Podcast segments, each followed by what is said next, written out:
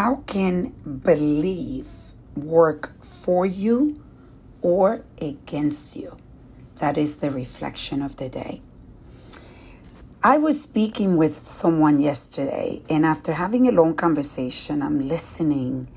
Um, every time that somebody speaks with me, I love to listen carefully, attentively, and very open to receiving what it is that this person is feeling.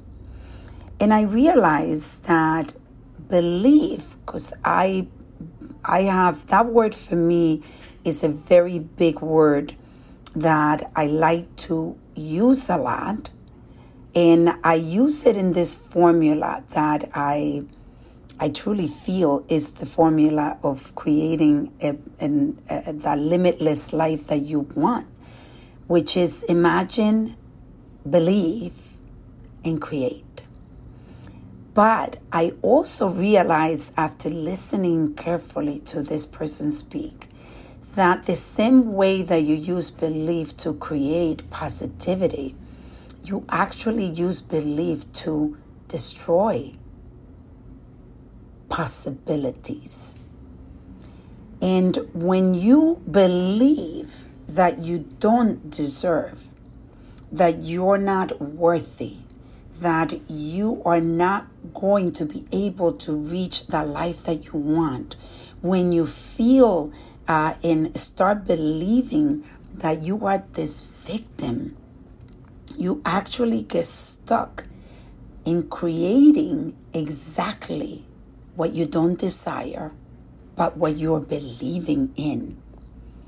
And that was a revelation for me yesterday when I'm listening to this person, and I said, my advice is the same way that you're believing that everyone is against you, that everyone is doing wrong to you, that the reason you haven't gotten what you want is because of other people limited in your life instead of actually looking at why are you believing this?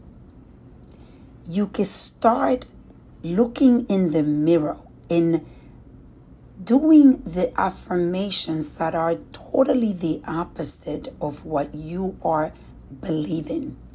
So, the stories that you are creating and you're believing, I like you to go and take one by one and create the opposite story so that you can get the desired results.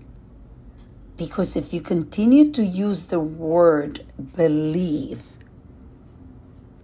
to go against you, you're going to continue to create the life that you do not want.